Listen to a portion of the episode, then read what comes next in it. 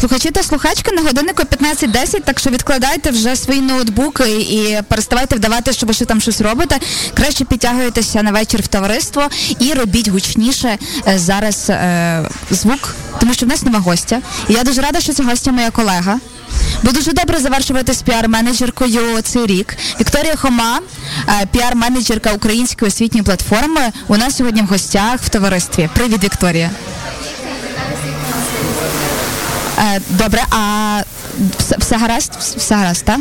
Я дуже хвилююся, щоб Вікторія було чути. Вікторія, не ти, на ви?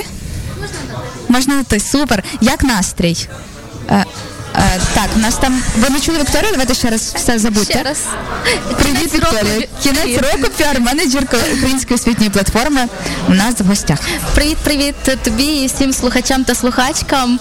Кінець року навіть забули мікрофон включити, бо Аврал в кінці року він такий. Особливо піар-менеджерів. Це так. Що ви ще там допрацьовуєте? Реально ще купа всього, так? Е, В нас справді дуже багато, адже цей рік став роком трансформації, чимало нових е, векторів е, діяльності нашого Так. благодійного фонду. І тому підбиваємо підсумки, тішимося нашим маленьким, але перемогам в плані кількості допомоги, яку ми змогли надати, кількості евакуйованих людей, яких ми змогли дістати до безпечних територій, відкритих шелтерів. І про це можу говорити годинами, але в наш час. Речі.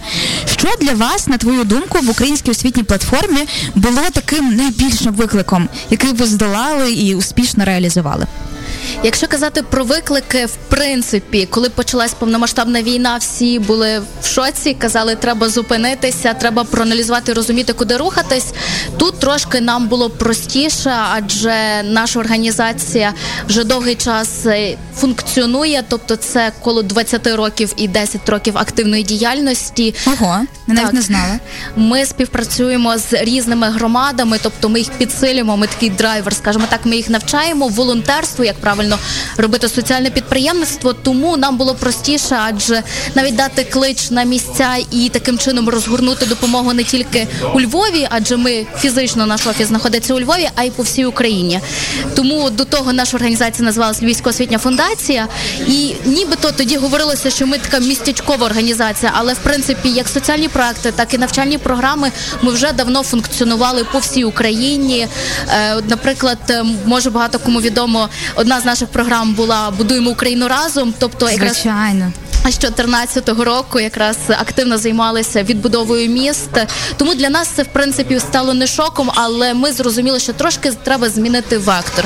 Якщо спочатку ми всі так з колегами кажемо, ми займалися гасінням пожежі, тобто реагуванням швидким на виклики, які до нас е, постачали, то потім ми почали діяти на перспективу. Тобто, якщо спочатку ми шукали десь гуманітарну допомогу, яку потрібно, е, е, вибудовували логістику, просто стоячи біля карти України з маркером і вибудовуючи логістичний напрямок, якого в нас до того не було. То, наприклад, потім ми почали вже задумуватися, що все вести зі Львова це складно. І тому ми деякі зробили такі моменти. Ми відкрили опорні точки на місцях в різних областях України, а згодом опорні центри. Тобто зараз можу сміло казати, в нас є опорний центр в Дніпрі, є в Запоріжжі. Тобто, вже там є наші представники, які готові активно допомагати на виклики часу, адже гуманітарна допомога зі Львова може йти день-два. Самі розумієте, бо маршрути зараз дуже складні, треба логістично трохи видозмінювати. То ми звідти вже можемо активніше і швидше реагувати на виклики, які потребують там в громаді. Скільки людей цього року ви додатково найняли? І взагалі скільки у вас зараз людей? В нас команда за ці 9 місяців повномасштабної війни зросла вдвічі, якщо не втричі. Тобто, десь, якщо казати про основний офісний склад команди, це 50 плюс людей. Тобто, це справді багато. Це в різних містах чи тільки у Львові? Це якщо казати суто у Львові. Бо якщо казати по представництвах, це можна вимірювати сотнями, а може навіть трошки більше. Боюсь тут помилитися, бо в нас, е, поки ми з вами говоримо, то може відкритися ще один центр. Зараз ідуть якраз і навчання, і команди. От зараз багато ми волонтерам на місцях е, робимо навчання і утворюємо там теж наші наших представників, наші руки, які готові там допомагати. Скажи, будь ласка, Вікторія, а Якщо нагадати просто в чому були ваші ключові напрями діяльності до повномасштабного вторгнення, чи вони видозмінилися сильно? Можливо, ви щось додали, е, або все було як є, просто ви підсилили. Просто можливо, хтось слухачів і слухачок ще не зовсім з вами знайомий, і може нагадаємо просто трохи рефрешним знання. Так, звісно, якщо казати про вектори діяльності української освітньої платформи, їх умовно було три. Е, тобто, одна з них це лідерство і служіння програма, яка займалася парафіями, церквами. Тобто, ми шукали представництва активних священиків, активні парафії, які готові були об'єднувати навколо себе громади, адже будемо відвертими в маленьких містечках дуже багато де гуртується навколо церкви, і таким чином утворились соціальні підприємництва, різні класні бізнеси, які допомагали. От, наприклад, навіть на радіо Сковорода виходив подкаст Свята Правда, де ми якраз розповідали про тих активних е, священиків, які готові творити зміни. Ще один вектор діяльності це громада для сім'ї. Тобто тут в нас акцент був якраз сім'ї СЖО, допомога дітям. Патронатні сім'ї. Тобто тут вже активно ми говорили якраз про доброго сусіда, про те, наскільки добре людям на місцях допомагати сім'ям у скруті, і наскільки це зараз вагомо. От, до прикладу, якраз добрий сусід скоро знову стартує ця програма, де кожен вже багато досити. років, правда, тому що вона на слуху, в принципі, дуже так, так. Вона дуже багато років е, функціонує. І третя якраз була будуємо Україну разом. Зараз е, ми можна сказати, ми пишаємося, що ми виростили таку організацію на базі української освітньої платформи. Тепер це окрема організація. З якою всі хочуть працювати. От віриш мені, от кого я не зустрічаю, всі бізнеси, там і it компанії про це згадують. Про те, що от було би добре, якби наша корпоративна соціальна відповідальність працювала з будуємо Україну разом. Це дуже класний проект. О, справді. супер. Ми ми справді тішимося, бо кожен раз, коли ми от е, розуміємо, що зараз це вже окрема організація, будуємо Україну разом, і нам приємно, що ми з ними стільки кроків пройшли. Вони на базі української освітньої платформи створилися, і тепер вони задають тренди по Україні і в дечому навіть нас видозмінюють. А якщо казати загалом про діяльність е, в час повномасштабної війни, е, звісно, всі виклики змінилися. Будемо відверти в будь-якій галузі, і благодійний сектор тут не виключення, тому дуже багато змінилося. Наприклад, в нас додався логістичний напрямок, національні партнерства, адже розуміємо, що потрібно говорити активніше за кордону, потрібно активніше залучати допомогу. Таким чином ми багато співпрацюємо і за кордоном. До прикладу, от е, шелтер в Миколаєві, на який сьогодні ми збираємо кошти. Е, ми залучили також італійську команду, яка готова приїжджає в Миколаїв, хоче волонтерити, хоче допомагати. От, Юго, давай тут зупинимося і розкажемо якраз е, конкретно про цей збір, до якого ми долучилися, і до якого ця подія сьогоднішня приурочена. Е, давай спочатку, е, що це за прихисток? Е, це прихисток у Миколаєві, вочевидь, але чим саме, тобто з, якими категоріями людей співпрацює, скільки вже зібрано коштів і скільки ще потрібно? Е, якщо казати про шелтер в Миколаєві, це такий е, центр незламності, як ми так е, між собою говоримо в команді, адже це настільки класні люди, які, коли навіть ми розуміємо, були недалеко і окуповані території, і так далі, вони активно займалися евакуацією людей під обстрілами, вивозили в безпечні місця, тобто людей, і також вони займалися, наприклад, ми нікому не секрет, що там є проблеми з водою водою, а і вони зробили.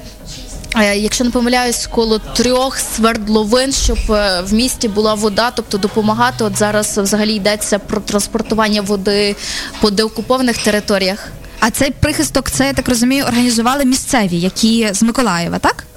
Е, так, так. uh Тобто, це якраз як е, от я розповідала, що в нас є представники там, які стоять дечому нашими руками, які допомагають. І от якраз от е, ці хлопці, які там це роблять, вони якраз і вони вже мають один прихисток в Миколаєві, де дуже багато є внутрішньопереміщених осіб, яких ми в команді все таки називаємо швидше люди з постраждалих громад, адже переселенці трошки не дуже термін, який хочемо використовувати, адже вони не просто переселилися, вони переселилися через щось. І тому таким чином зараз ми розуміємо, проблеми там є з електрикою, з опаленням, постійні обстріли, навіть деокуповані території. Ну це такий пункт незламності, я правильно розумію? Тобто, ми фактично е, сьогоднішньою зустрічю допоможемо е, закупити теплі речі, теплі якісь. Правильно, так? Так, так, е, бо якраз е, йдеться зараз про відкриття ще одного шалтеру, який збільшить масштаби, де можуть зустрічати ці сім'ї, родини, мамів з дітьми, е, і їм там переночувати, залишитись на довший період, чи це використати як транзитну точку, щоб далі поїхати, наприклад, на західну Україну. І там можуть вмістити, так скажу, гляд... якраз слухачам і слухачкам близько 200-300 людей. Це новий центр. Тобто це плюс ще 200-300 людей. Бо ми розуміємо зараз. Хоч зима зараз у нас така лейтова, як кажуть, але Поки березень не прийшов. Так, так. Але ми можемо розуміти, наскільки може бути зимно, холодно, і там вже можуть проблеми зі світлом постійні, постійні проблеми з опаленням. І тут потрібно от ця допомога, тому от відкривається оце якраз цей пункт буде в безпечному місці. Він в центрі Миколаєва, в колишньому заводі, в цокольному приміщенні. Тому там стіни грубі, там буде більш безпечніше людям. Ну якраз там йдеться про опалення, йдеться про облаштування цього простору меблями. Тобто складових, що там потрібно, їх справді багато. І воно все допоможе людям там безпечно, комфортно перебувати. і провести свята, які ще продовжуються насправді. Слухачі та слухачки. Нагадаю вам, що допомогти е, цьому прихистку Миколаєві ви можете дуже просто. Зараз відкриваєте інстаграм, заходите до нас на сторіночку, знаходите в шафці профілю посилання і ділитеся. Не знаю, навіть. Скільки там кава коштує у Львові зараз? 70 гривень більше? Ну, десь так, десь ну так. от, наша вам та кава на вечір, скажіть, будь ласка, а тут зробите добру справу. Вік, а з точки зору е, піар-менеджерки, цього року в піар-менеджерів е, дуже такий зовсім інший рік, ніж це було до цього всього. Що для тебе стало таким челенджем? І в тобі, як в професіоналі, що змінилося? Що ти в собі м, побачила нового? О, це це справді складне таке питання і потребує довгий час аналізу. Бо коли все несеться, коли закриваються найнагальніші потреби, ти в принципі не можеш так зупинитися, проаналізувати.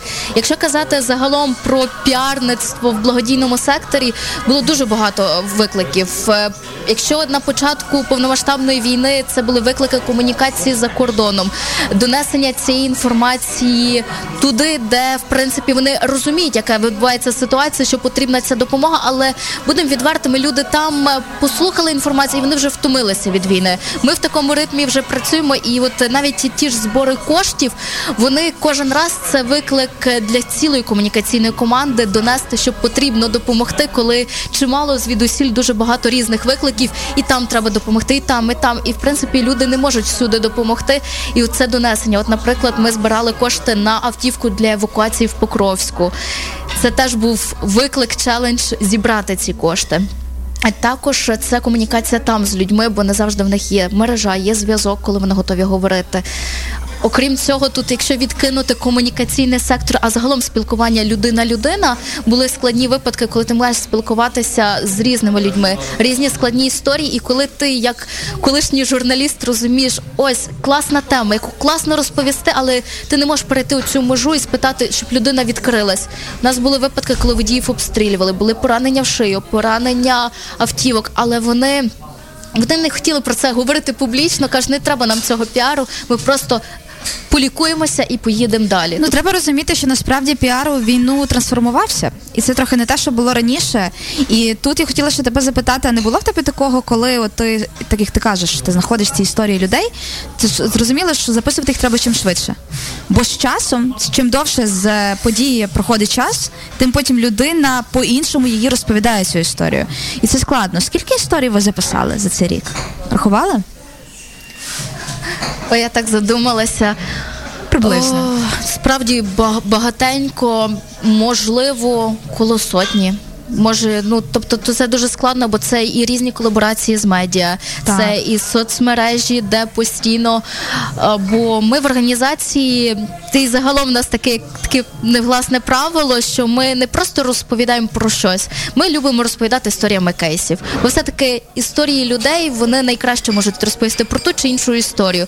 І це справді складно, бо зараз ще в нас пишеться книга, і і там ще пишеться історії. Книга? Та, і я а так... ну розкажіть розкажіть детальніше, книга, так. Чи це... не можна розкривати поки що? Я так хіба дуже так поверхнево і коротенько. Е, ця книга в нас писала ще до повномасштабної так. війни, де ми хотіли розповісти про різні кейси соціального підприємництва, е, про людей, які зробили просто неймовірні речі на своїх громадах. Але в час повномасштабної війни ми зараз їх трансформуємо, дописуємо, видозмінюємо. І от якраз сподіваємося, в 2023-му вже побачить світ цю книжку. Сьогодні вечір, коли можна озвучувати всі бажання, вони всі здійсняться. Наступного року ми перевіримо. Віка, а для тебе особисто, от мені я люблю запитання про інсайт року. Кожного року запитую всіх, кого зустрічаю, серйозно. Що для тебе інсайт року? Твій особистий?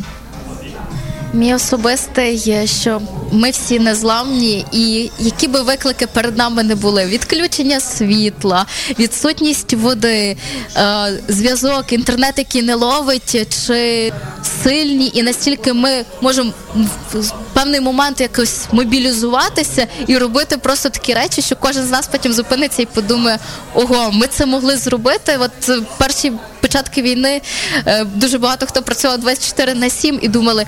Скільки кавереджем, яка історія, який матеріал, е, можливо, якась подія охопила найбільше людей, і ти цього не очікувала. Знаєш, бо найбільш прикольно, коли ти щось робиш, і в тебе є внутрішнє відчуття, що воно взлетить. І тут воно просто дуже добре виходить. Що для тебе це було? І можливо була ще якась історія, або професійна історія, чи просто з вашої команди, яка просто відкрила тобі світ по-іншому. Бо цього року ми багато відкриваємо для себе нових речей. Це справ це справді так. Е, якщо так виокремлювати історію, я я трохи не люблю так, бо хтось каже, бо в принципі я кожну історію дуже дуже сильно переживаю і люблю. Якщо так казати, от такий, що от такий бум, в принципі, був. Ну було кілька таких історій. Якщо так казати про ті, що от зараз найбільш такі у мені от близькі, якщо на початку війни я могла б тобі сміло назвати масштабну евакуацію, яку ми в весною зробили в Італію людей, то я би певно назвала би її тобі зараз. Але от зараз, якщо аналізуючи, швидше за все я би виокремила наш проект домівку. Він настільки класною такою місією, і ми не очікували, що він настільки буде. Що, от, наприклад, е, ми робили відео з відеопродакшеном Мюзвей, е, і ми не очікували, що настільки відгук не збирається. Тут навіть йдеться не про такі перегляди, як перегляди там лайки, репости і тому подібне. Але це відео стало такою мотивацією людей покидати зону бойових дій, бо небезпечно. Бо люди не хотіли покидати домівки, бо все-таки, коли ти все життя на щось працюєш, це твій дім але. Просто нищать твій дім, і ти мусиш кудись поїхати. Люди сидять до останнього, допоки в їхній дім будемо відверто не попаде ракета, чи щось не станеться. А тут вони боялися їхати. Дуже багато було міфів. Що буде, якщо ми приїдемо до Львова? Ну будемо відвертими. Воно все таки було. А тут, коли ми от відкрили ці домівки, тобто ми зразу позиціонуємо. Це не шалтер, як шалтер побути і поїхати. Це місце, де зробили простір для людей, де вони можуть його облаштувати, повісити улюблену картинку поруч, постер, облаштувати, постелити на ліжко свій коцик. Тобто люди вже сюди опинялися як другий дім. Я на слові коцик чуть не спіхнула. Серйозно. Деякі приїжджали з котиками, песиками, з цілими родинами, тобто вони тут робили свій дім. І таких е, домівок ми відкрили кілька. І це такий проект, насправді мені теплий. І от коли ми зробили цей ролик, тобто просто приїхала знімальна команда познімати їхній побут, як вони всі збираються за столом, банально на кухні п'ють е, чай, їдять печенько і розповідають просто про життя, яке вони тут по-новому вибудовують. І вони почали, коли побачили це відео, вони почали його поширювати своїм родичам, які лишилися там, бо старші люди їм складно покинути свої помешкання і переїхати. Вони не знають, чи вони доживуть і повернуться назад, чи побачать свій дім. Е, тобто, все, що вони там облаштували. І коли вони почали показувати, що тут їх прийняли, тут тепло, то львів'яни їм показують екскурсії, показують, куди пройти діти, і вони тут почали працювати. Діти пішли в школи, садочки. І це відео стало такою мотивацією, що нас тут чекають. Ми не просто якісь переселенці. Ми Люди, ми українці, які готові тут згуртуватися і разом чаювати і розповідати історії. І це відео справді стало таким невгласним мотиваційним рекламним відео, яке мотивує людей приїжджати в безпечне місце, бо все таки ризикувати життям Це останнє, що, що потрібно. Віка, ти розумієш, як правильно зробили твої колеги і колежанки, що на ефір пішла ти? Це ж я кажу, знаєш, є такий жарт, е, подружка піарниця, горе в сім'ї. Ми можемо з тобою ще дуже довго говорити. Без насправді. проблем. Е, але знаєш, що на завершення я би хотіла? М, а скажи, здійснюються твої бажання? В принципі, так. В відсотковому значенні давай. Можливо, 50 на 50, але вірю, може трошечки і більше. Перед новим роком е, пишеш списки, підпалюєш, може, папірець і запиваєш шампанське, або ще якісь дивні методи, які мають підсилити це. Е, Якщо такі методи не пробувала, один Попробуй. такий, що мені домовились, зроблю, потім тобі прозвітую. Єдиний, який мені минулого року розповіли, і може в дечому є правда. Я його протестила. До речі, якраз 31-го побачу, чи це справді так. Коли ти пишеш кілька листочків, що би ти хотіла, і ніби посилаєш, як то кажуть, ідеї в космос, чи тому подібне, і. Чи- Чекаєш якийсь фідбек? Ну подивимось, подивимось. А Поки ти що прям хочеш, щоб відбулось. 31-го зразу здійснилось? Ти оптимістка. Про- проаналізувати цілий рік. А, добре. Добре, побажай щось гарне нашим слухачам і слухачкам, доки вони стоять в заторах, бо я бачу, що вони продовжуються.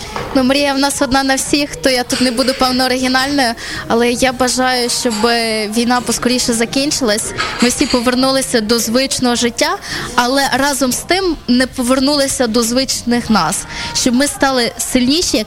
Як- Яку силу ми здобули за ці 9 місяців, продемонстрували, які ми є незламні, які ми є класні, які ми всі разом є сильні, і щоб оцей наш досвід він помножувався, і ми ставали класними, крутими, і всі мрії здійснювалися, а мрія в нас всіх одна. Звичайно, і окреме побажання для піар-менеджерів і піар-менеджерок. Фігачити далі, як ми це робили. А також е, як за цей рік е, весь комунікаційний сектор піднявся, і піарники показали, що ми не тільки на рівні Зник України цей круті. фльор, правда, Так. негативний, що якщо ти піарник, значить ти робиш щось погане, бо від цього ми маємо це з політики. А зараз О, ми про піар добра, це зовсім інше. Віка, така гарна розмова з тобою, що я би не припиняла. Але хай люди послухають музику гарну, яка в нас завжди на радіо Сковорода.